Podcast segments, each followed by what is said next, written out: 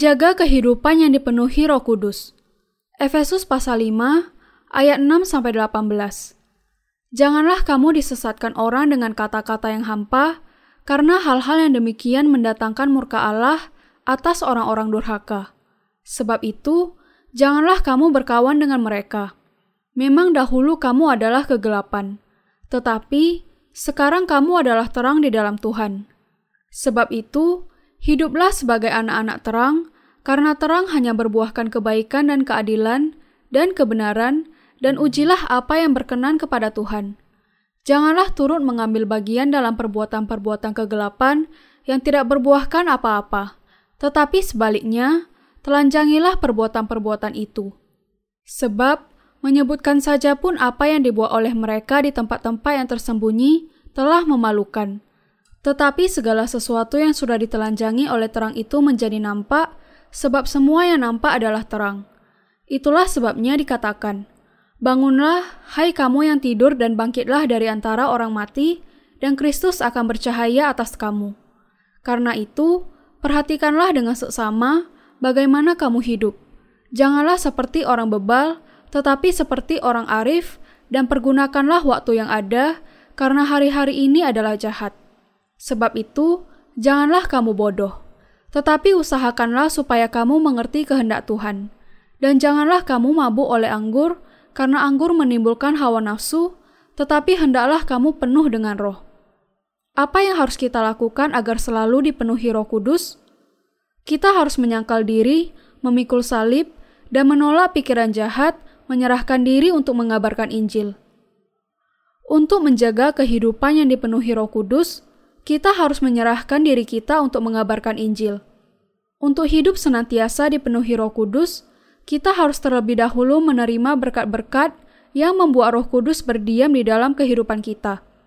Untuk bisa menerima berdiamnya Roh Kudus, kita harus memiliki iman seperti itu, yaitu bahwa kita percaya kepada Injil air dan Roh yang diberikan Allah kepada kita. Dengan memiliki iman seperti itu, kita akan menerima berkat-berkat yang membuat Roh Kudus berdiam di dalam kita. Apakah mereka yang didiami Roh Kudus menginginkan kehidupan yang dipenuhi Roh Kudus? Tentu saja. Tetapi mengapa ada yang tidak hidup demikian? Alasannya adalah karena masalah-masalah mereka menghalangi pekerjaan Allah, artinya mereka tidak bisa berjalan bersamanya. Untuk menjaga kehidupan yang dipenuhi Roh Kudus, kita harus tahu dan percaya kepada firman Allah. Pertama-tama, mari kita melihat ke dalam Alkitab untuk melihat kehidupan dan iman yang bagaimana yang seharusnya kita miliki. Apa alasannya sehingga beberapa orang tidak bisa hidup dipenuhi Roh Kudus? Pertama, bisa kita katakan bahwa hal itu karena mereka belum menyangkal diri. Alkitab berkata bahwa hanya mereka yang menyangkal diri yang bisa berjalan dengan Tuhan. Karena kehidupan yang dipenuhi Roh Kudus tidak bisa terjadi karena kuasa doa seseorang, maka semua orang harus memiliki iman dalam berdiam Roh Kudus agar ia bisa menyangkal diri. Bahkan, mereka yang telah didiami Roh Kudus sangat sulit bagi mereka untuk menyangkal diri tanpa berpikir mengenai kehendak Allah. Karena itu, agar kehidupan kita dipenuhi Roh Kudus, kita harus melayani Injil air dan Roh. Hanya dengan demikian saja, seseorang bisa menyangkal diri dan hidup sebagai hamba kebenaran. Dalam Matius pasal 16 ayat 24 sampai 25 dikatakan, Tak seorang pun dapat mengabdi kepada dua tuan, karena jika demikian, ia akan membenci yang seorang dan mengasihi yang lain, atau ia akan setia kepada yang seorang dan tidak mengindahkan yang lain. Kamu tidak dapat mengabdi kepada Allah dan kepada Mamon. Karena itu, Aku berkata kepadamu, janganlah khawatir akan hidupmu, akan apa yang hendak kamu makan atau minum, dan janganlah khawatir pula akan tubuhmu, akan apa yang hendak kamu pakai. Bukankah hidup itu lebih penting daripada makanan, dan tubuh itu lebih penting daripada pakaian? Alasan mengapa banyak orang yang sudah dilahirkan kembali tidak bisa hidup dengan dipenuhi Roh Kudus adalah karena mereka tidak bisa menyangkali keinginan kedagingan mereka. Bahkan, mereka yang didiami Roh Kudus hanya bisa mengikuti Roh Kudus kalau mereka sudah meninggalkan kehendak kedagingan mereka. Ada banyak aspek dalam kehidupan kita yang harus kita tinggalkan kalau kita mau mengikut Tuhan. Tuhan berkata, "Dia harus menyangkal diri, memikul salib, dan mengikuti Aku." Berpikiran secara duniawi berarti maut, tetapi berpikir secara rohani akan membawa kehidupan dan damai sejahtera. Orang-orang yang mau hidup oleh roh harus menanggalkan kehidupan dagingnya. Hanya mereka yang siap melakukan pengorbanan ini saja yang bisa menjaga kehidupan yang dipenuhi Roh Kudus. Inilah kebenaran mengenai kepenuhan Roh Kudus. Yang mana yang akan Anda ikuti, Tuhan atau dunia? Terserah kepada pilihan Anda, kehidupan yang dipenuhi Roh Kudus atau kehidupan yang dikuasai kehendak kedagingan. Kalau Anda mau hidup dalam kehidupan yang dipenuhi Roh Kudus, maka Anda harus memilihnya sendiri. Allah menyelamatkan kita dari segala dosa dan memberikan kepada kita anugerah berdiamnya Roh Kudus. Tetapi terserah kepada Anda untuk memutuskan apakah Anda mau memiliki kehidupan yang dipenuhi Roh Kudus atau tidak. Dengan kata lain, kehidupan yang dipenuhi Roh Kudus bukanlah ditentukan atau ditakdirkan oleh Allah. Kehidupan yang dipenuhi Roh Kudus tergantung sepenuhnya kepada kehendak mereka yang percaya kepada Injil air dan Roh yang indah itu. Anda harus memiliki kehendak untuk memiliki kehidupan yang dipenuhi Roh Kudus. Kalau Anda memiliki keinginan untuk memiliki kehidupan yang dipenuhi Roh Kudus, Allah akan mengizinkan Anda memilikinya. Ia akan menolong dan memberkati Anda. Tetapi kalau Anda tidak menginginkannya, Anda harus berhenti hidup dipenuhi Roh Kudus. Anda bisa menerima berdiamnya Roh Kudus hanya dengan iman di dalam Injil air dan Roh, dan bukan karena kehendak Anda. Tetapi untuk menjalani kehidupan yang dipenuhi Roh Kudus dan mempertahankannya sangat tergantung kepada kehendak Anda. Karena itu, kalau Anda ingin menjalani kehidupan yang dipenuhi Roh Kudus, Anda harus menguji kehendak Anda dan meminta pertolongan Allah. Kalau kita sungguh-sungguh ingin menjalani kehidupan yang dipenuhi Roh Kudus, Allah akan memberkati kita dan memenuhi kerinduan kita. Tetapi untuk mencapai tujuan kita, kita harus menanggalkan nafsu kedagingan. Yang kedua, untuk menjalani kehidupan yang dipenuhi Roh Kudus, kita harus memikul salib kita.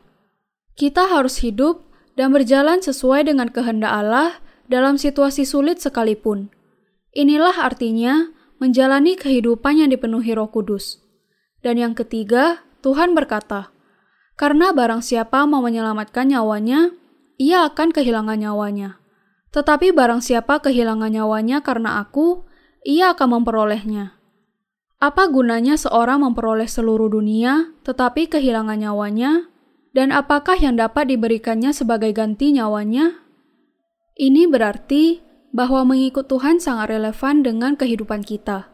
Dan memang, kalau kita mengikut Dia, roh dan daging kita akan diberkati. Tetapi kalau kita tidak mengikuti Dia, dan memilih untuk hidup dengan kekuatan sendiri, roh dan tubuh kita akan binasa. Mengapa kita tidak bisa memiliki kehidupan yang dipenuhi Roh Kudus? Alasannya adalah karena kita tidak menanggalkan pemikiran kita, yaitu keinginan nafsu kedagingan.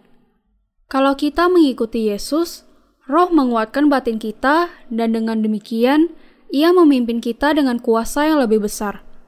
Dalam Efesus pasal 5 ayat 11 sampai 13 dikatakan, Janganlah turut mengambil bagian dalam perbuatan-perbuatan kegelapan yang tidak berbuahkan apa-apa, tetapi sebaliknya, telanjangilah perbuatan-perbuatan itu.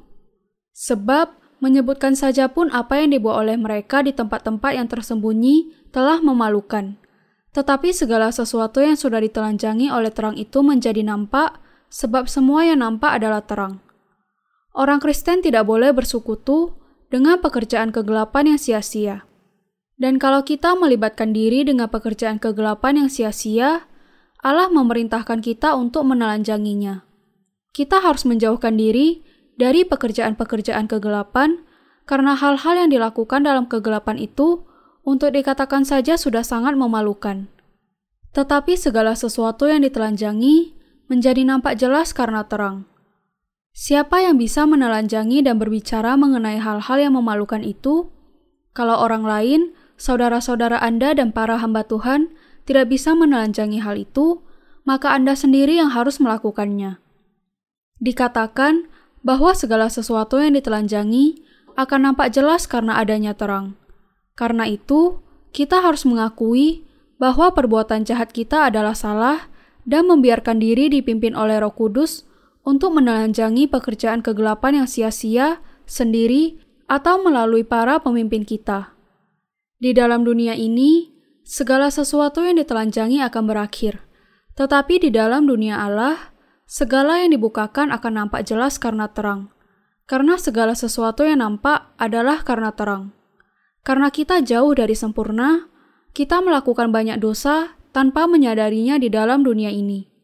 Namun, kalau kita menyinarkan terang Allah kepada diri kita sendiri, kita akan menyadari akan dosa-dosa yang ada dan juga bisa mengakuinya. Dan karena itulah kita bisa bersyukur dengan tiada henti-hentinya kepada Allah. Karena Yesus menanggung dosa dan kesalahan kita, dan segala kebenaran Allah digenapi ketika ia dibaptiskan di sungai Yordan, kita bisa dinyatakan dengan terang itu melalui kebenaran Allah. Jutaan dosa yang dilakukan manusia ditanggungkan kepada Yesus ketika Yohanes membaptiskannya. Ia adalah anak domba Allah yang menanggung dosa dunia ini, mati di kayu salib untuk dihakimi bagi dosa-dosa itu dan dibangkitkan. Yesus mengampuni segala dosa manusia, dan ketika ia berkata, sudah selesai. Yohanes pasal 19 ayat 30. Semua manusia diselamatkan. Kita disucikan melalui iman kita kepada apa yang dibuat oleh Yesus. Karena dosa-dosa kita diampuni, kita bisa masuk kepada terang lagi dan mengikuti Allah dengan benar. Allah memerintahkan kita untuk mempergunakan waktu dengan baik. Paulus berkata bahwa kalau kita mau memiliki kehidupan yang dipenuhi Roh Kudus, kita harus mempergunakan waktu dengan baik. Dalam Efesus pasal 5 ayat 16 sampai 17 dikatakan, "Dan pergunakanlah waktu yang ada, karena hari-hari ini adalah jahat. Sebab itu, janganlah kamu bodoh, tetapi usahakanlah supaya kamu mengerti kehendak Tuhan." Kalau kita mau memiliki kehidupan yang dipenuhi Roh Kudus, kita harus memanfaatkan waktu kita dengan sangat bijaksana. Kita harus mengerti kehendak Allah dan melakukannya. Kita harus memutuskan apa yang lebih berharga: hidup seturut keinginan daging atau menyerahkan diri kepada Allah. Setelah kita dilahirkan kembali, Roh Kudus berdiam di dalam kita. Kalau kita menerima berdiamnya Roh Kudus, itu berarti bahwa Tuhan kita adalah Tuhan dan ia adalah Raja kita. Hanya dia juru selamat kita, dan kita harus mengakui dia secara mutlak sebagai Tuhan kita. Ia adalah Tuhan yang menciptakan saya, mengampuni dosa saya, dan memberkati saya. Dan ia adalah Raja yang berkuasa atas kehidupan dan kematian saya, memberkati atau mengutuk saya. Kita harus mengakui bahwa Tuhan kita adalah Tuhan kita, penguasa kita, dan Allah kita sehingga kita harus taat kepadanya sepanjang kehidupan kita. Mari kita lihat apa yang dikatakan dalam Filipi pasal 2 ayat 5 sampai 11. Hendaklah kamu dalam hidupmu bersama menaruh pikiran dan perasaan yang terdapat juga dalam Kristus Yesus yang walaupun dalam rupa Allah tidak menganggap kesetaraan dengan Allah itu sebagai milik yang harus dipertahankan, melainkan telah mengosongkan dirinya sendiri dan mengambil rupa seorang hamba dan menjadi sama dengan manusia. Dan dalam keadaan sebagai manusia, ia telah merendahkan dirinya dan taat sampai mati, bahkan sampai mati di kayu salib.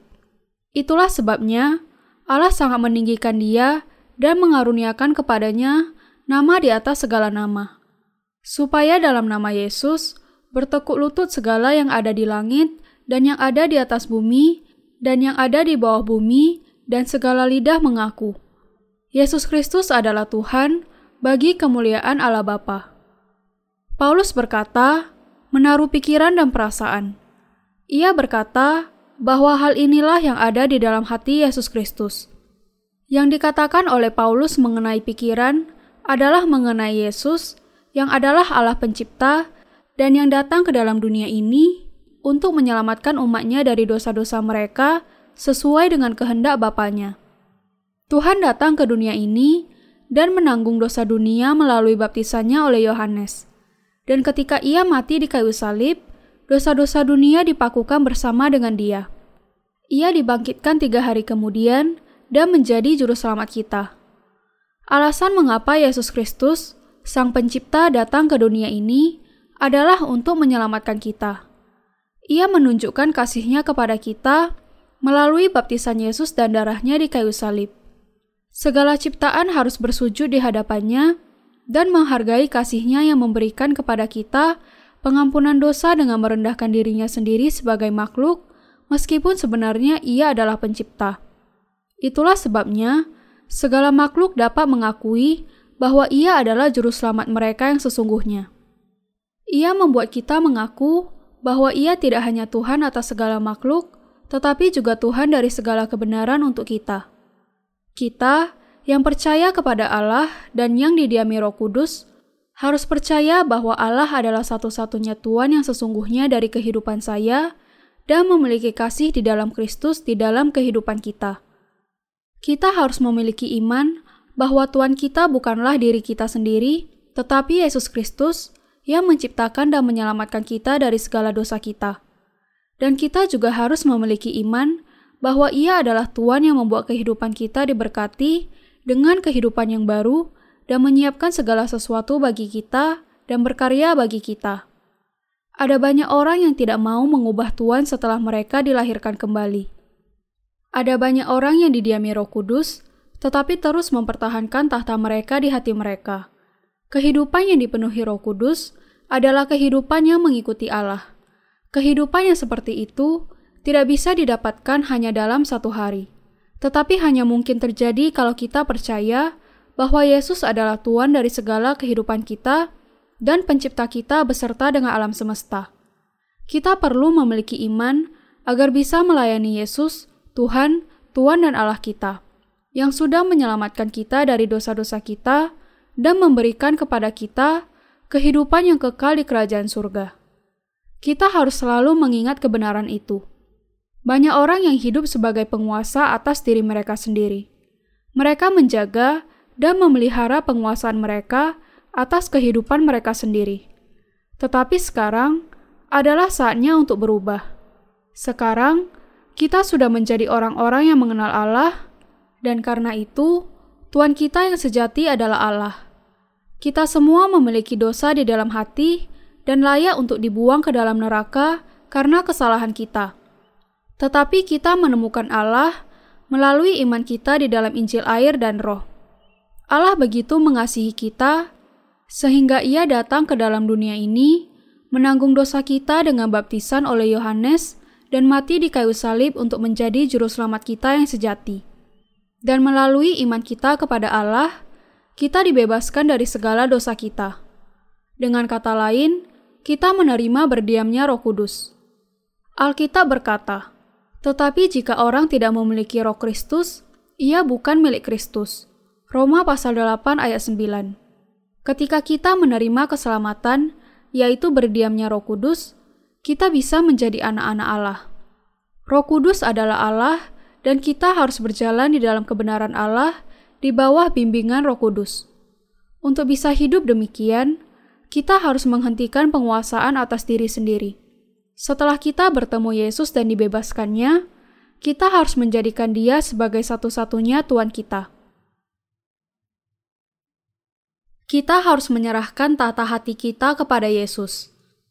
Kita tidak bisa mengikut Tuhan kalau kita menganggap bahwa kitalah Tuhan dari kehidupan kita sendiri.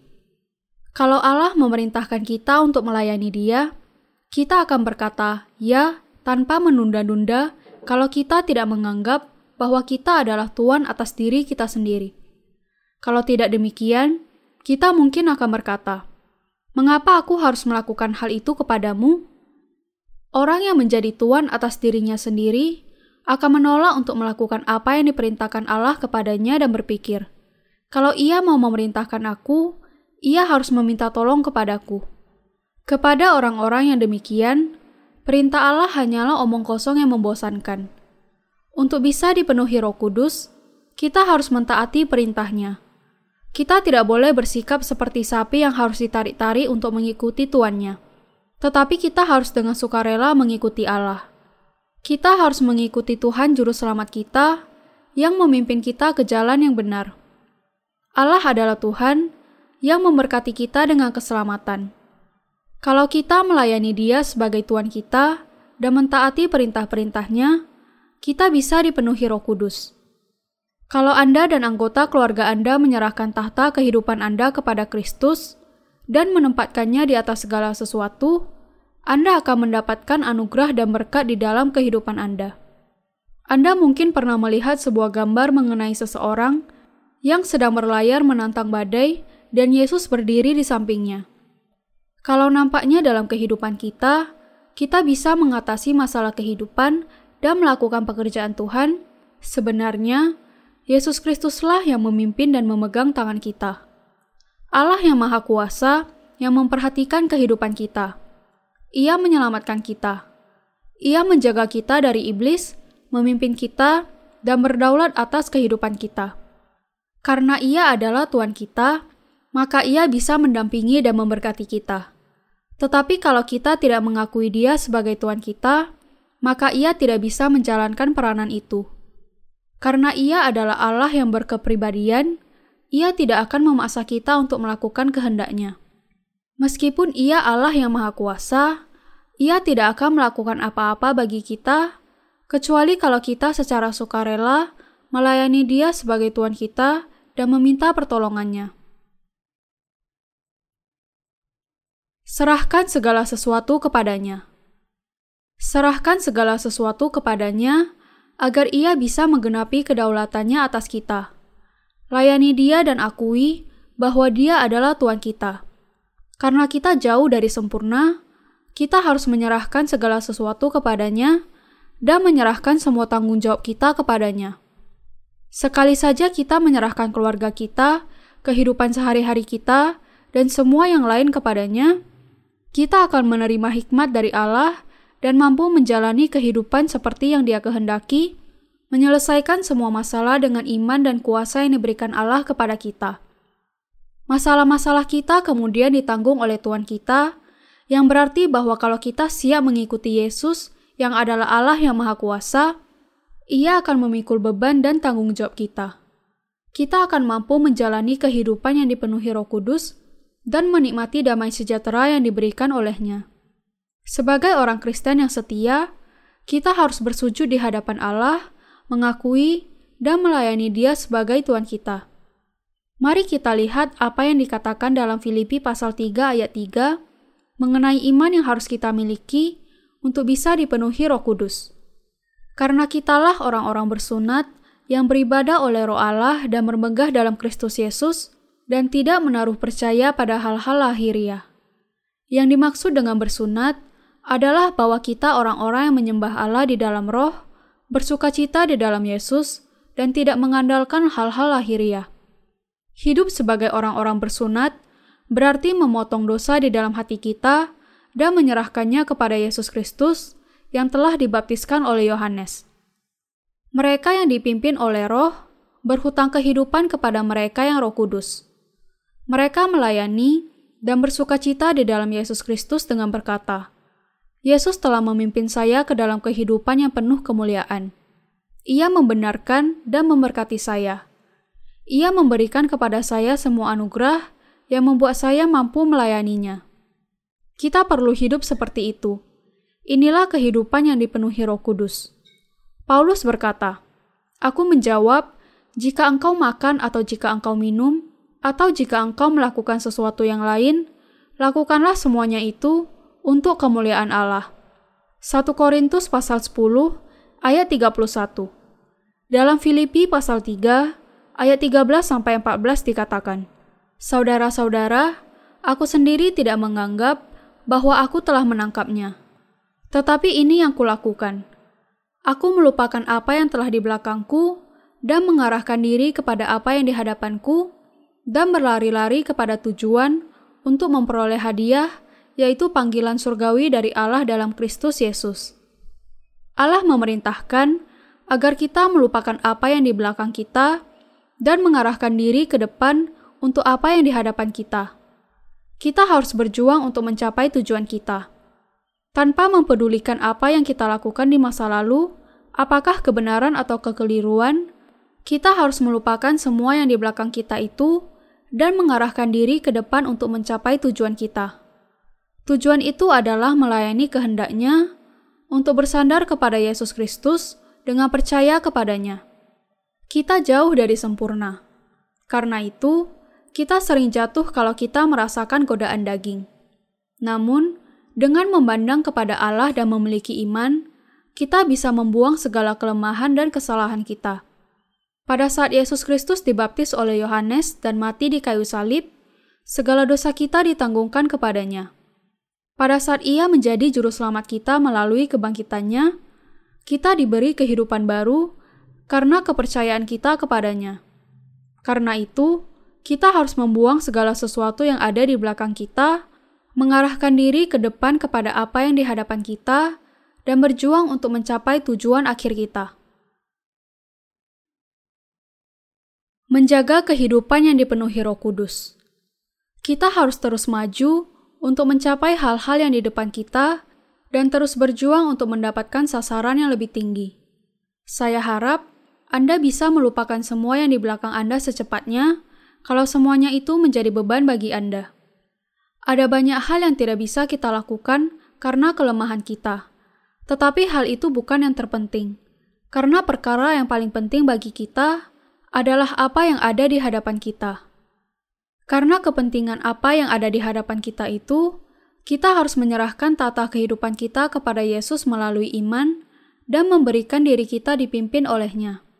Kita harus membiarkannya memutuskan bagaimana jalannya kehidupan masa depan kita dan melakukan apa yang dikehendakinya. Kita harus menjalani kehidupan seperti murid-murid Yesus.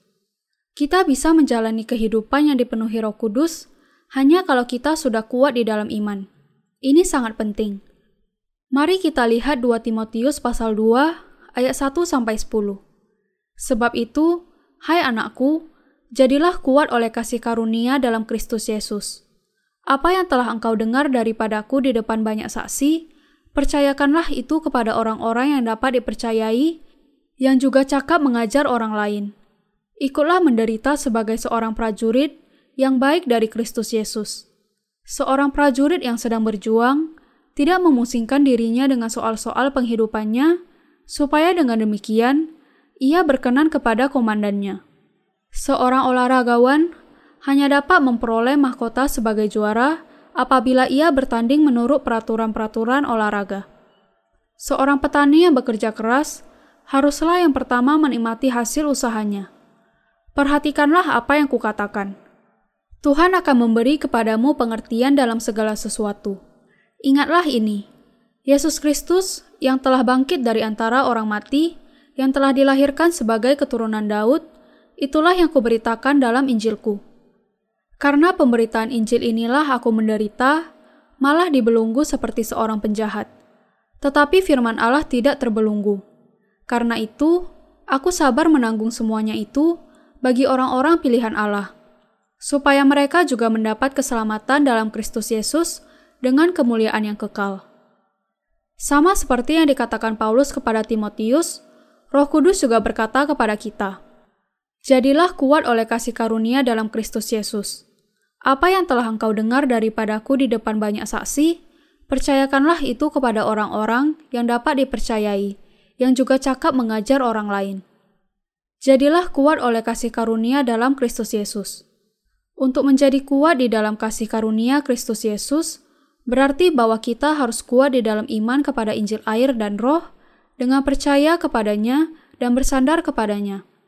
Yesus Kristus datang ke dunia ini untuk menerima segala dosa kita melalui baptisannya, mati di kayu salib, dibangkitkan dan menjadi juru selamat kita. Ini berarti bahwa kita harus kuat di dalam kasih karunia Allah dan bersyukur kepadanya. Allah menyelamatkan kita, dan karena itu kita harus menerima keselamatan melalui iman sebagai kasih karunia Allah. Inilah keselamatan pengampunan dosa. Hal itu sama sekali tidak ada hubungannya dengan menaikkan doa fajar setiap hari atau menyumbangkan dana untuk membangun gereja. Semua itu tidak ada hubungannya dengan penerimaan keselamatan. Keselamatan kita melalui pengampunan dosa berarti bahwa Yesus Kristus tanpa melihat perbuatan kita, dibaptis untuk menanggung dosa kita, lalu mati di kayu salib untuk menghapuskan segala pelanggaran kita. Ia dibangkitkan untuk menyelamatkan kita dari segala dosa kita. Para pendeta diampuni dari dosa mereka dengan percaya kepada Injil ini, sama seperti orang-orang awam.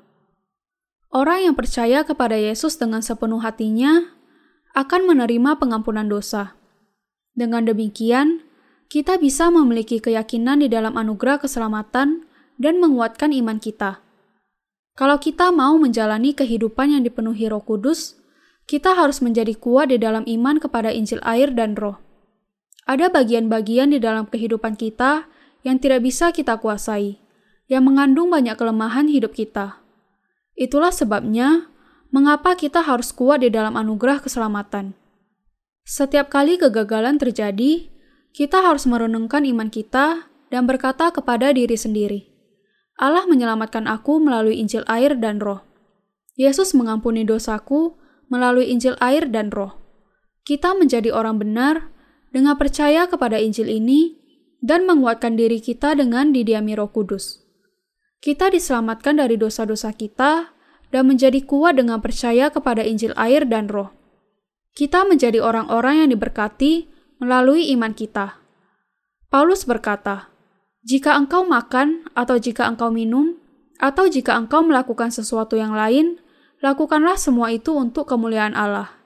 1 Korintus pasal 10 ayat 31. Ini sangat penting. Hal itu berarti bahwa kita harus menyerahkan segala kehidupan kita kepada Allah. Jika engkau makan atau jika engkau minum, kita perlu makan, minum, dan menjadi kuat bagi Allah untuk melakukan pekerjaannya. Kita harus makan makanan yang baik bagi kesehatan kita untuk bisa mengabarkan Injil. Seorang prajurit yang sedang berjuang tidak memusingkan dirinya dengan soal-soal penghidupannya, supaya dengan demikian ia berkenan kepada komandannya. 2 Timotius pasal 2 ayat 4 Anda harus menjalani kehidupan yang dipenuhi roh kudus untuk bisa mengabarkan Injil. Kita bisa menjalani kehidupan yang setia kalau kita menjalani kehidupan kita untuk mengabarkan Injil. Semua orang yang memiliki kesetiaan itu memiliki kehidupan yang dipenuhi Roh Kudus. Bahkan, semua persembahan Anda yang Anda dapatkan melalui kerja keras Anda harus Anda pakai untuk Injil. Kalau Anda mau menjaga kehidupan yang dipenuhi Roh Kudus, Anda harus mendedikasikan diri Anda kepada Tuhan, melayani Dia, menggunakan uang Anda untuk Injil, dan membagi semua kesedihan dan sukacita bersama Tuhan.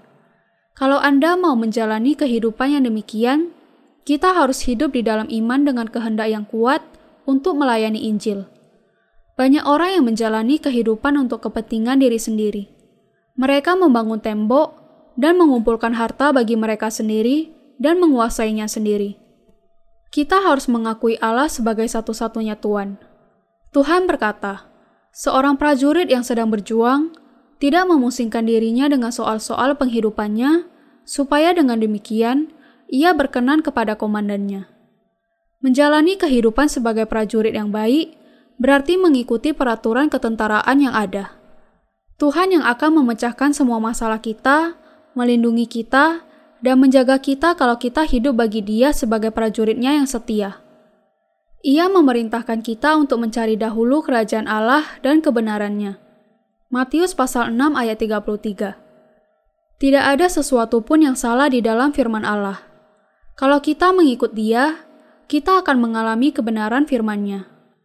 Tetapi ingat bahwa terlebih dahulu Anda harus didiami Roh Kudus yang berdiam di dalam hati Anda.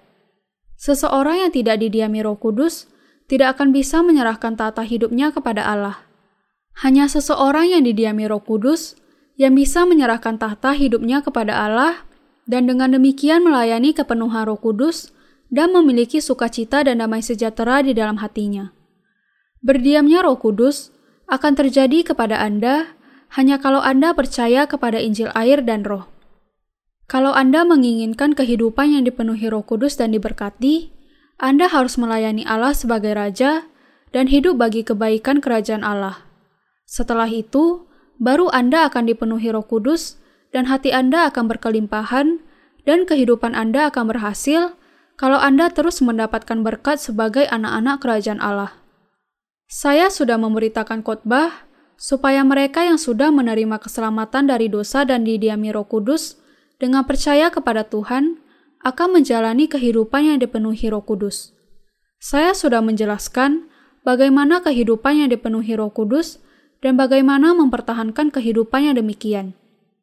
Saya juga sudah menjelaskan bahwa dengan iman anda harus menyerahkan segala mahkota Anda kepada Tuhan, dan dengan iman, Anda harus melayani Dia dan menjaga kehidupan yang dipenuhi Roh Kudus. Sekali lagi, kepada seseorang yang didiami Roh Kudus, dilahirkan kembali bukanlah tujuan akhir kehidupan mereka. Ia harus terus-menerus menjalani kehidupan yang dipenuhi Roh Kudus. Kita harus tahu dengan pasti serta percaya bahwa roh dan daging kita hanya bisa diberkati kalau kita menjalani kehidupan yang demikian. Kehidupan yang demikian tidak terjadi secara spontan. Hal itu hanya terjadi kalau kita percaya kepada Tuhan sebagai Tuhan kita dan menempatkan Dia sebagai yang terutama di dalam kehidupan kita. Allah menyelamatkan kita dan sudah memberikan kepada kita kehidupan yang dipenuhi Roh Kudus, kehidupan yang melayani Injil. Ia juga memberikan kepada kita pekerjaan dan tanggung jawab untuk melakukan pekerjaannya, sehingga kita bisa terus menjaga kehidupan yang dipenuhi Roh Kudus. Anda harus mendedikasikan diri Anda dan hidup bagi Dia. Layani Dia dengan mengabarkan Injil yang indah itu. Hati Anda kemudian akan dipenuhi Roh Kudus, dan anugerah serta sukacita akan mengalir dari kehidupan Anda. Di hari kedatangannya, anda akan mendapat berkat untuk berdiri di hadapan Allah untuk menerima upah darinya. Anda dan saya harus senantiasa rindu untuk memiliki kehidupan yang dipenuhi Roh Kudus. Kita harus terus berusaha untuk memiliki kehidupan iman yang demikian. Begitulah caranya menjaga kehidupan yang dipenuhi Roh Kudus. Sudahkah Anda menyerahkan tata hati Anda agar bisa memiliki kehidupan yang dipenuhi Roh Kudus? Saya harap agar Anda membiarkan Allah memegang kedudukan yang paling utama di dalam hati Anda. Setelah itulah, Ia akan memberkati Anda sehingga Anda bisa memiliki kehidupan yang dipenuhi Roh Kudus.